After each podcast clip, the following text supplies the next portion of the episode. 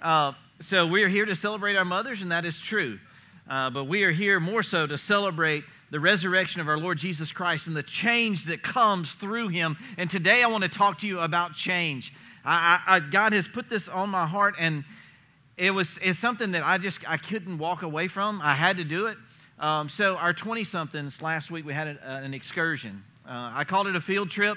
And what I said was, I want you to be here at the church at 4:30, and we're going to have a field trip. Now, our our 20 somethings flipped out. I mean, they had their own trip when I said that. Like they were, they it was so crazy how much hype got behind this thing. Like they were like, I don't know what we're going to do. There's no telling where he's going to take us. You know, there's no telling what we're going to do. And, and it, they were so stoked about what happened that they were actually here on time. I told them to be here at 4:30 there was people waiting out of the parking lot at 425 like it, it, this was a miracle of jesus. I'm talking about our 20 somethings were like early for small groups. It was crazy. I mean they were like I, now they're usually on time. Don't get me wrong. They're usually on time. But to be early like they were and for everybody to be here at 4.30 on the dot they were so anxious about whatever it was was going to happen. So we had a we had a yeah hallelujah. That's right. We had a field trip. Um, and, and what i told them is last week, if you were here, you know that we packed 50,000 meals for children in Haiti. Does everybody remember that that was here last week? What an amazing thing that was. John Mark, you're a week late, man. Why wasn't you here last week, you know? That, that's, that's on me. I should have had you here last week and this week. I should have done, I'm sorry, man. So anyway, um, John Mark is from Haiti, by the way, in case you didn't know that. He didn't say, you didn't say that, by the way, when you were up here. You know that?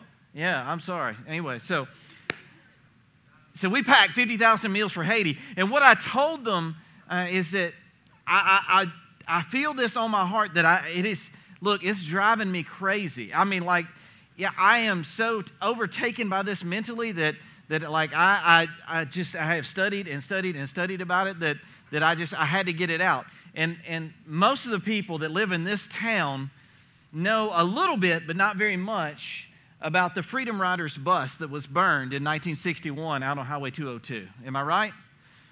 Most people know just enough to know that, hey, there's a, there's a little plaque out there, and, and there's maybe some little memorials in downtown Anniston somewhere, and we, we know that, that, that what kind of what the Freedom Riders were about.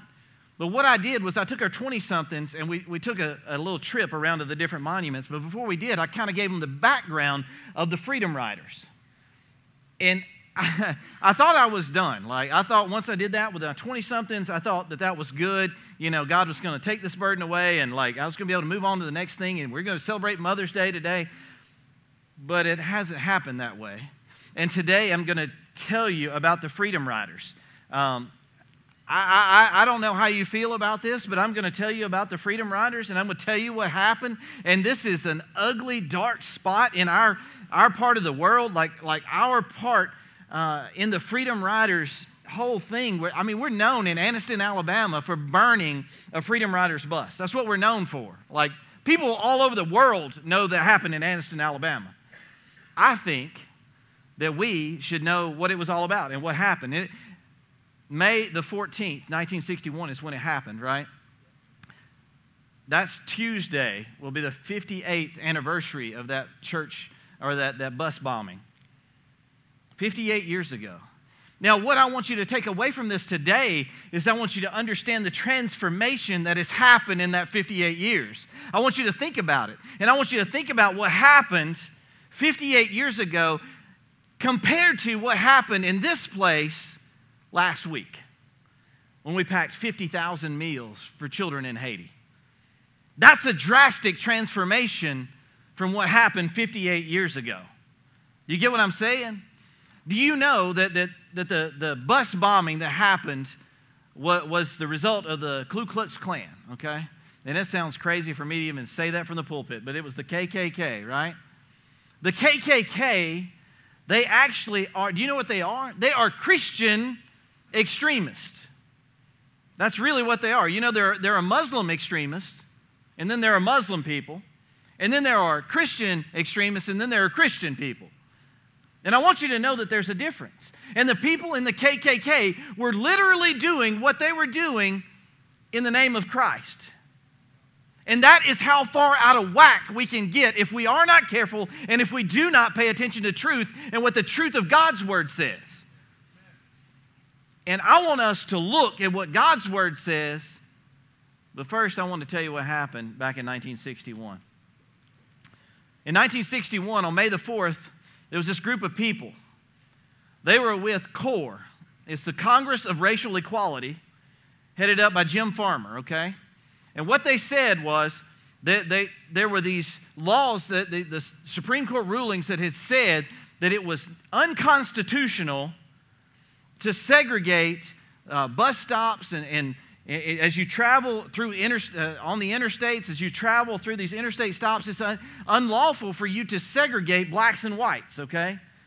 And they wanted to test this in the South because what they knew was even though the federal government recognized that, the state governments did not, especially in the South.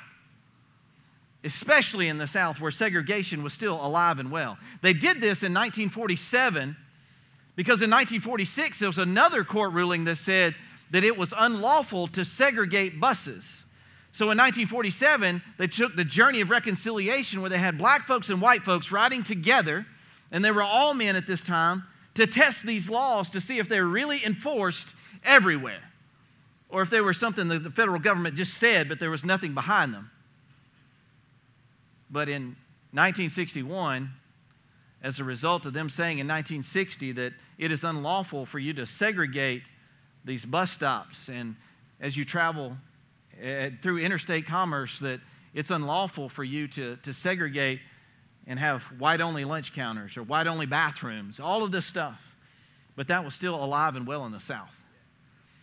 So they came up with this idea, CORE came up with this idea. Jim Farmer was kind of the, uh, the head of CORE at that point in time. And, and, and they said, We're going to travel through the South and we're going to have blacks and whites riding together, men and women riding together, and we're going to go and we're going to test these laws to see if they're really held up. And they, and they, they expected to run into some confrontation. As a matter of fact, they trained themselves on how to nonviolently handle violence. That when somebody pushed them, that they didn't, they didn't respond in any way negatively. When somebody drugged them by their neck, that they did not respond negatively, that they just took it, if you will. Nonviolence was how they were going to exercise their protest. That was their, their motives. That was their MO. That's, what they, that's how they did it. And they, they actually trained themselves. If somebody comes up to you and says, You can't sit there, then they would respond and say, Legally, I'm allowed to. And that's how they would respond. They would not respond with violence. So their idea was to set out from Washington, D.C., and travel to New Orleans, Louisiana. And it was, they were going to start out on May the 4th and supposed to arrive in, in Louisiana, in New Orleans, on May the 17th, which was supposed to be the anniversary of the Brown versus uh, Board of Education, which says that segregation in schools is unconstitutional. So there was going to be a celebration of them getting there on May the 17th, and they were going to celebrate all this to say, okay, yes, we have traveled through the interstate, and they, we've brought awareness to our federal government that there is still segregation in the South. So they started out on their journey, made it through Georgia. They made it down to in the south. They made it through Georgia, Augusta, Atlanta. They got to um, Atlanta and they took two separate buses. One was a Trailways bus, one was a Greyhound bus. And the Ku Klux Klan got word that this was happening. They knew when they were going to be coming through. And what they said is, we got a little surprise for them when they get to Alabama on Mother's Day. On Mother's Day, May the 14th, the Ku Klux Klan organized and came to, or they were eh, organized in Anniston, Alabama, and came to the bus stop that's now, it's not the old bus stop that a lot of us remember. It's actually on Gurnee Avenue. It's actually a, a national monument now. And the Ku Klux Klan had a plan to stop the bus once it got there. I think we got a picture of it. We're going to put up on the screen. Their plan was to have one of the KKK members lay down in front of the bus so the bus couldn't go anywhere once it got there. When the bus got there, there were over 200 KKK members there surrounding the bus, busting out the windows. They had pipes, they had chains, whatever they could get to, to beat somebody with, that's what they had. So the bus pulled up, and, and they see this angry mob there. And one of the KKK members lays down in front of the bus so it can't go anywhere. And of course, the people in there are terrified, right? 13 Freedom Riders on this bus, a mix of black and white, and men and women, and they, um, they're there on the bus, and they stop for a few minutes at the bus stop in Anniston. Well, while they're there, the, the, the, the members of the mob gash the tires on the bus. Like I said, they beat out the windows and screaming awful, terrible things that I will not repeat from the pulpit on Mother's Day. On Mother's Day. The accounts actually say many of them still in their church clothes. Many of them still in their church clothes. When this happened on Gurnee Avenue, do you know that it was only one block from the police station in Anniston? And it took them over 15 minutes to respond? It tells you something was going on in the local governments that was not okay. Am I right? You see this repeatedly throughout this whole process that we're going to talk about. So, so finally, the bus is able to pull off, and they think, okay, we're free, we're good. And then they hear this terrible noise, this racket. And they're like, oh no. And they know exactly what it is. The tires on the bus are going flat. There are cars from the KKK members that have swerved in front of the bus and trying to slow it down. Well, finally, the bus has to come to a stop because the tires are completely flat. And it comes to a stop out on Highway 202.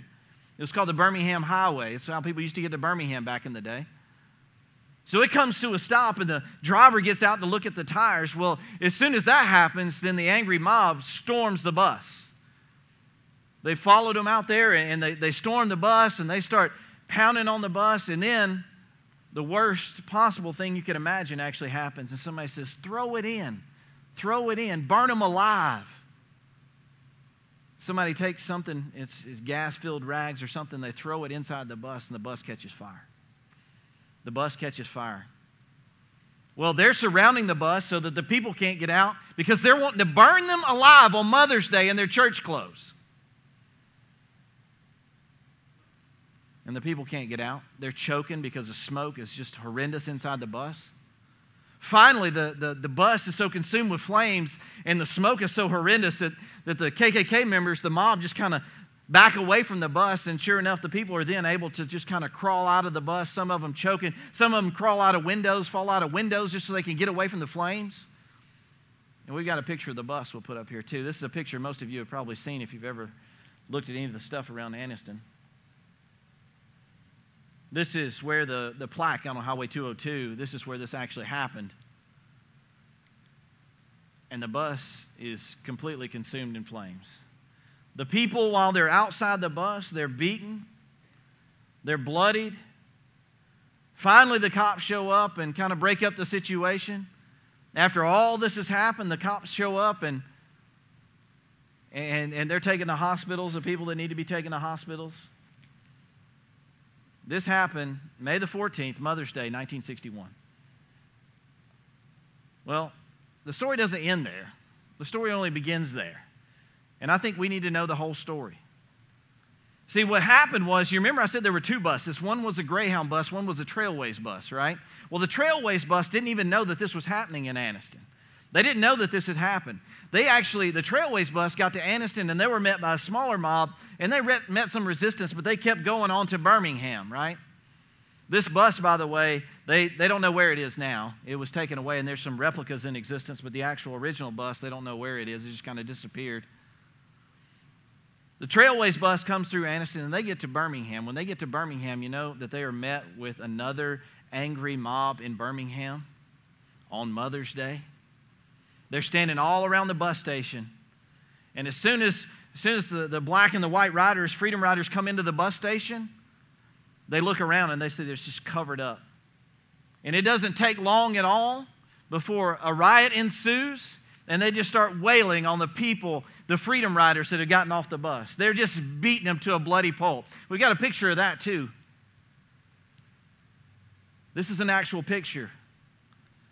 Now, see, something you need to know is that when photographers started taking these pictures and the media got a hold of what was going on, these people were angry at the media too because they didn't want the whole world to know what was going on in the South. And they, they were just beaten. I mean, I'm talking about just, uh, just stitches and people beaten unconscious and just blood everywhere. And, and you know how long it, it, it took the, the Birmingham police?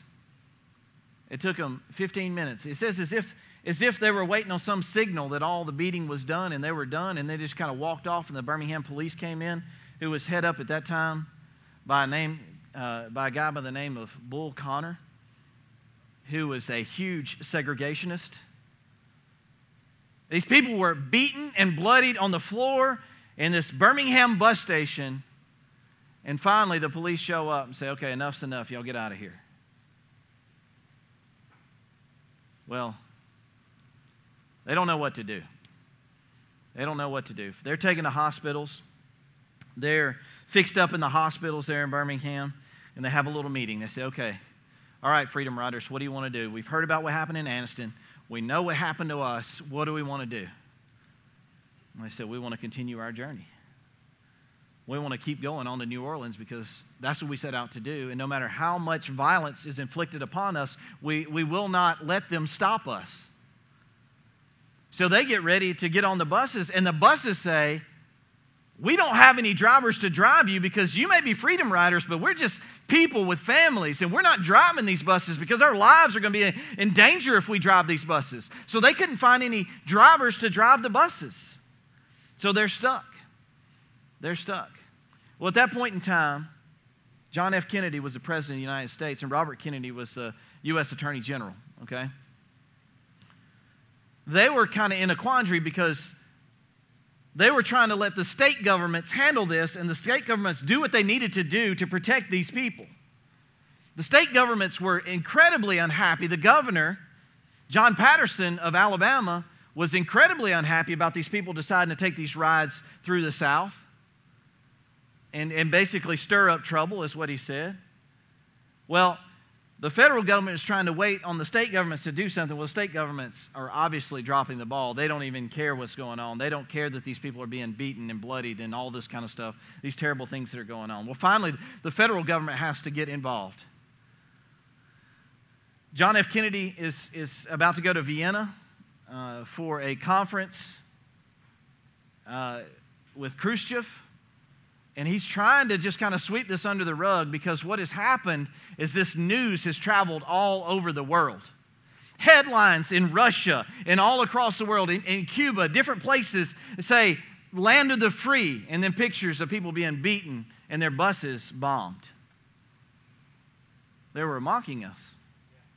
They were mocking us. Is the land of the free really free? Let's take a look. Let's look at the United States. And John F. Kennedy's trying to sweep it under the rug. He's like, look, do what you got to do to get rid of this thing. This is, they, they, they did not do a good thing by deciding that they wanted to do this. So, um, Robert Kennedy, the Attorney General, sends John Siegenthaler down to kind of control the situation. Well, John Siegenthaler gets there, and he goes to the airport, and he meets all the, the Freedom Riders, the, the ones from Anniston, the ones from Birmingham, and say, okay, well, we want, we want to take them down to New Orleans on a flight okay? Well, he had to get involved because when they originally made the request to take them on a flight, they got a bomb threat, and the people were just going through this another angry mob to get on the plane. People throwing bricks at them and yelling all kinds of obscenities at them. They get on the plane, they're thinking they're going to leave and go to New Orleans, but what happens is they get a bomb threat on the plane and they have to get back off and go through the angry mob once again. John Siegenthaler comes down a representative from the U.S. federal government carrying the message of Robert Kennedy and says, Hey, we got to get them on a plane. And finally, the, the airlines concede and they take them on a plane to New Orleans, okay? They get to New Orleans. John Siegenthaler says he gets to his hotel after having gone through all this all day trying to get the airplane to take him down to New Orleans. He gets a phone call in his hotel room that says, You're not going to believe this. You're not going to believe what's happening. There's a lady in Nashville, her name is Diane Nash, and she is organizing a group of freedom riders to come down from Nashville and continue the freedom rides. They refuse to stop. John Siegenthaler gets on the telephone and he tries to find Diane Nash. He gets her on the phone. He says, Ma'am, you don't understand. People are going to get killed. You don't understand how terrible this is going to be if you continue to take these freedom rides. And she said, Sir, we cannot let violence win, and we cannot stop these rides. He said, Lady, you're going to get somebody killed. And he's screaming at her on the phone, You're going to get somebody killed by doing this. She said, Sir, you don't understand. Last night, all of us that are going to be taking the Freedom Ride from Nashville, all of us have signed our last will and testament. We understand what's at stake here. Every one of us that gets on that bus, we have signed our last will and testament last night. So on May the 17th, remember Mother's Day was on the 14th, May the 17th, which is a Wednesday. They head down from Nashville. And, and obviously, it doesn't go well. They get, to, they get to Birmingham. They're arrested by Bull Connor. Bull Connor that night takes them up to the Tennessee state line and drops them off in the middle of nowhere. They look at Bull Connor and said, We will see you by high noon the freedom rides are not going to stop. So they organize again. They come back down.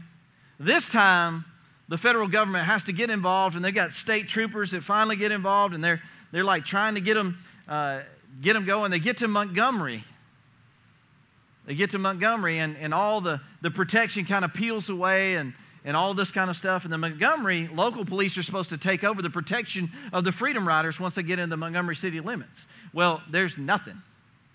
And of course, they get to Montgomery and they find what else but another angry mob.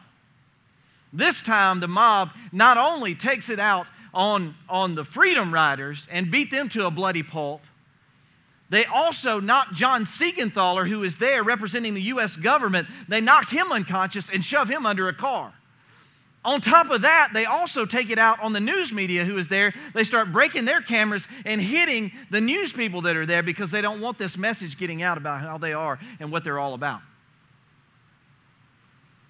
John Siegenthaler says that he was in his car and, and, and, and this woman was being beat right outside of his car. She was just being beat with lead pipes and stuff on her head, and, and she was holding on to the frame of the door, looking at him through the glass. And, and, and he's like, Ma'am, get in the car, get in the car. And she says, Sir, you need to get out of here. I'm trained to handle this. You need to leave before you get hurt.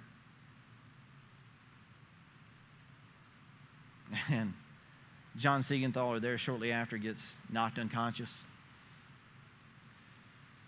what happens is that there is an org- there's a group of people, Freedom Riders included, that, that actually meet in the First Baptist Church in Montgomery that night. And they got to figure out what they're going to do. Martin Luther King and several other the, the, the civil rights leaders show up to that meeting at the First Baptist Church in Montgomery. They said, What are we going to do? Well, while they're having this meeting, an angry mob forms outside and starts breaking windows they, I mean, they're just waiting for the people to come outside the, the church. And, and Martin Luther King Jr. makes the announcement, please do not leave the church. And they're in there for hours, and it's getting hot. And, and, and things are just escalating and escalating. The mob outside is growing and growing. And Martin Luther King Jr. makes a phone call to the U.S. Attorney General Robert Kennedy and says, Look, you have got to do something. You've got to do something. And at that point in time, the federal government gets involved and the Freedom Riders are actually able to continue their journey from Montgomery. A lot of things happen in there. I won't go into all those details, but a lot of things happen there. And they're able to continue. The U.S. Marshals actually break up the mob around the church. The people are actually able to get out of the church. The Freedom Riders continue, and they're going now, their next stop is Mississippi. Now, here's what the Freedom Riders know that Alabama is bad, but Mississippi is worse. So if you go to Mississippi, you know you're going to meet a lot of resistance. You know you're going to meet a lot of violence. So they get federal protection going to uh, the state line. They got state troopers, helicopters, everything. And when they get to the state line, that all fades away. And it's kind of this one Greyhound bus headed to Jackson, Mississippi. When they get to Jackson, Mississippi, they, of course, they come into a lunch counter, a waiting area that is separated, whites only, and they go in, blacks and whites together, and they are arrested immediately. They are arrested immediately. They say that it's for their own protection, but they are arrested. And when they are arrested, they are put in one of the worst prisons. If you want to consider the old chain gang prisons that you have in your mind, they're put in Parchman in Mississippi, which is one of those worst prisons that you can be put in in Mississippi. They are arrested and put in jail. And what do they say? That's okay. That's okay. We're not going to stop coming. We're not going to stop coming. They used to sing a song. The buses are a coming.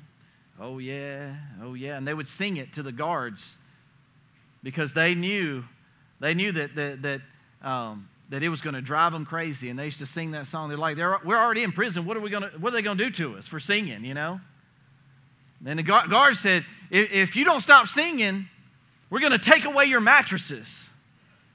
And they would sing, You can take away our mattresses. Oh, yeah. Oh, yeah. And they kept coming. And they kept coming. They said, They kept singing and they kept singing. I said, If you don't stop singing, we're going to take away your toothbrushes. So they said, Then they would sing, You can take our toothbrushes. Oh, yeah. Oh, yeah. Do you know that over 400 freedom riders came down and were in prison? And we got a picture of some of them that were blacks and whites alike. Do you know that, that I, I, was watching one documentary on this, and, and, and they, were, they were arresting the freedom riders, and they were putting them in a paddy wagon, you know, the old school paddy wagons. They're putting them in there, and, and one of the freedom riders came up and tapped one, of, tapped one of the police on the shoulder. He said, Excuse me, sir, I'm with them. So he could get into the paddy wagon with them. He said that police officer looked at him like, What are you doing, man? Eventually, what happened after all of these freedom riders are arrested and put in Parchman prison in Mississippi, eventually the ICC, the Interstate Commerce Commission, declared that, that what they were doing was unconstitutional. It was, it was unacceptable. They couldn't do that anymore, and the whites only signs came down.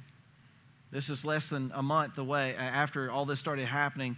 Um, the ICC made a declaration said, you can't have segregation at your lunch counters. You can't have segregation in your waiting rooms. You can't have segregation in your bathrooms. And the ICC made this declaration, and that is kind of, kind of the, the final straw, and that is where the, the Freedom Riders got their victory.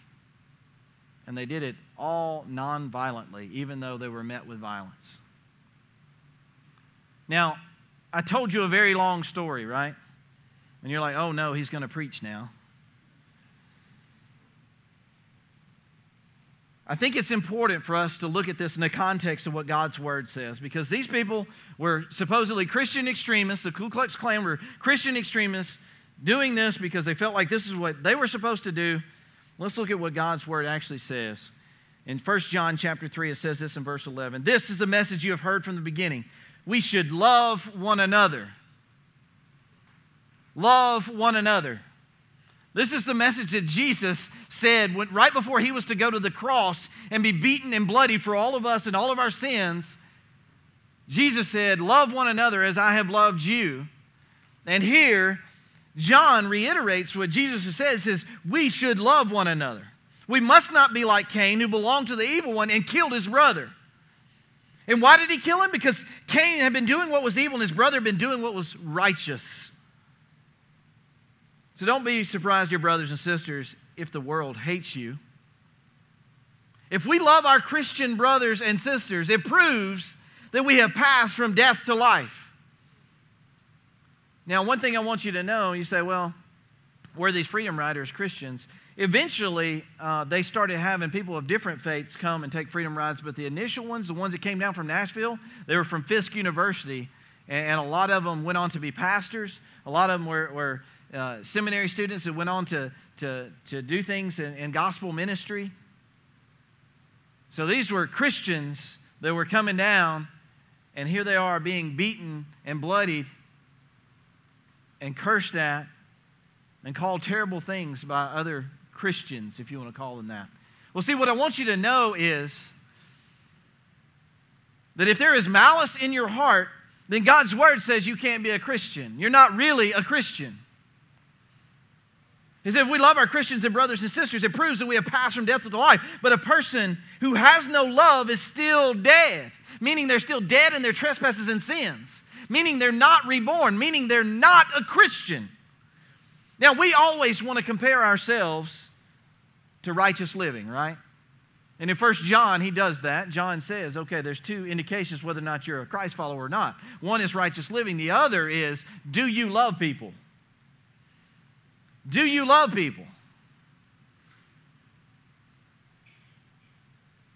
John says, if you do not love, it means that you have not passed from death to life.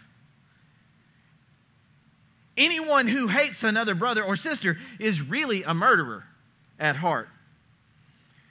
And you know that murderers don't have eternal life within them.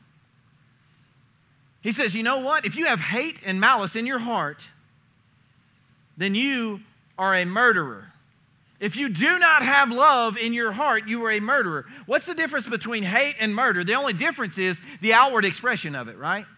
Your actions. The heart is still the same, but it's the actions that are different. He says, so at the heart, at the heart, you're a murderer if you have hate. If you do not have love, you're a murderer. That's some strong words, but it's words that John wrote because he wanted them to be strong. He wanted us to understand the value of love. He wanted us to understand how important love is if you are a Christian. We know what real love is because Jesus gave up his life for us. So we also ought to give up our lives for our brothers and sisters. He says the opposite is true for love. You don't have murder in your heart, you don't have hate in your heart. You have love, but you have such love that it's sacrificial love. Jesus said, No greater love hath a man than he lay down his life for his brother, right? Sacrificial love is the kind of love that we're supposed to have. It's supposed to be so extreme that it's supposed to be sacrificial to the point that we're willing to die for our brothers and sisters. And we have heard stories about people that have attacked shooters coming into their schools or their colleges and, and how they have laid down their lives for their brothers. He says that's the kind of mentality we're supposed to have. That's what Christ living looks like. That's what real love looks like. He says, We know what real love is because Jesus gave up his life for us. So we also. So that's us too, ought to give up our lives for our brothers and sisters. If someone has enough money to live well and see a brother or sister in need but shows no compassion, how can God's love be in that person? He, John goes on to take it a step further. He says, You think that you're loving, you think that you really love. And you think that you're living sacrificially. But how, how does that go when you look at somebody else in need? When you see somebody else in need, how are you responding to it? There are some people that did not come to church last week because they did not want to pack meals for people that we do not know. There are some people that intentionally stayed away from church because they didn't want to do that. I don't get it. I don't get I don't understand how you call yourself a Christian if that's you. And that may hurt somebody's feelings and I don't care. How do you look at somebody in need and say, I love that person, but you're not willing to do anything about it? There's no compassion in your heart. How can you possibly be a Christian? How can God's love be in that person? Dear children, let's not merely say that we love each other. Let us show the truth by our actions. Our actions will show that we belong to the truth so we will be confident when we stand before God. I gave you a very long story today about the Freedom Riders and what they did. I gave you a very long story, too, about the KKK and what they did and how tragic it was to, to see people hate another human being that way. And you say to yourself, well, I understand that that's the way things were, and people were blinded to the truth back then. They were, they were blinded to, uh, to, it was just the way things were, and they didn't really see them. And, and I even heard people say that, you know, they, they had slaves back in those days that would take care of the family, and, and they just didn't even notice them. It was like that they were completely blind to the fact that they were even there.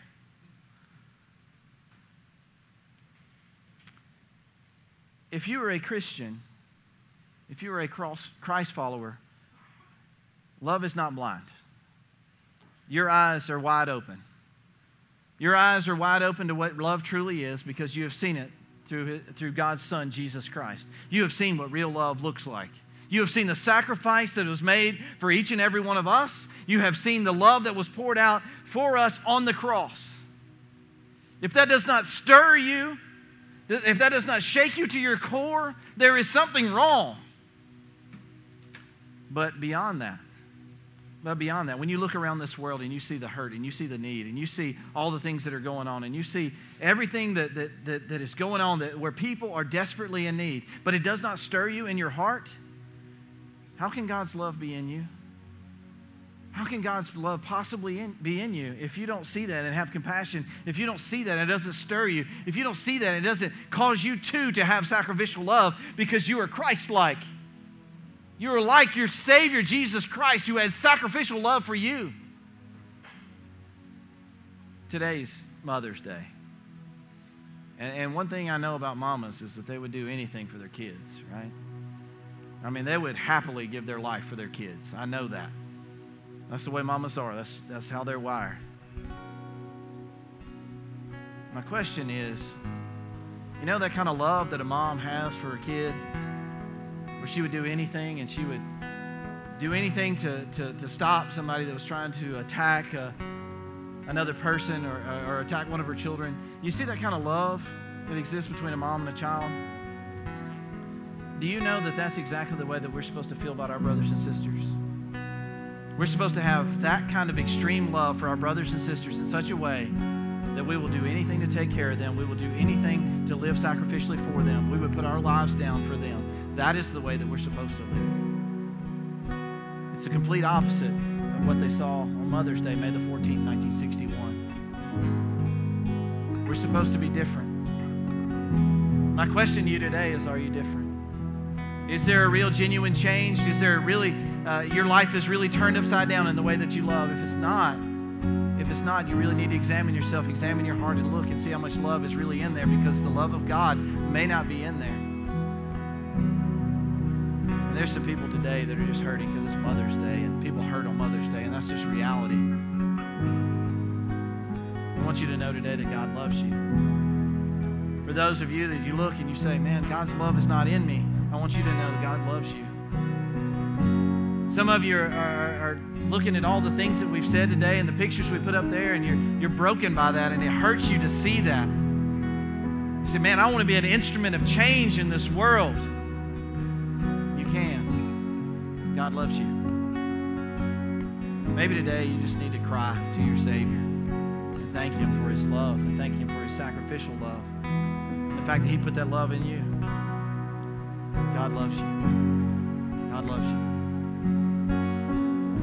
If I were to see some of those men that threw that firebomb into that bus that day, you know what I would tell them? God loves you. God loves you, and Jesus died for you.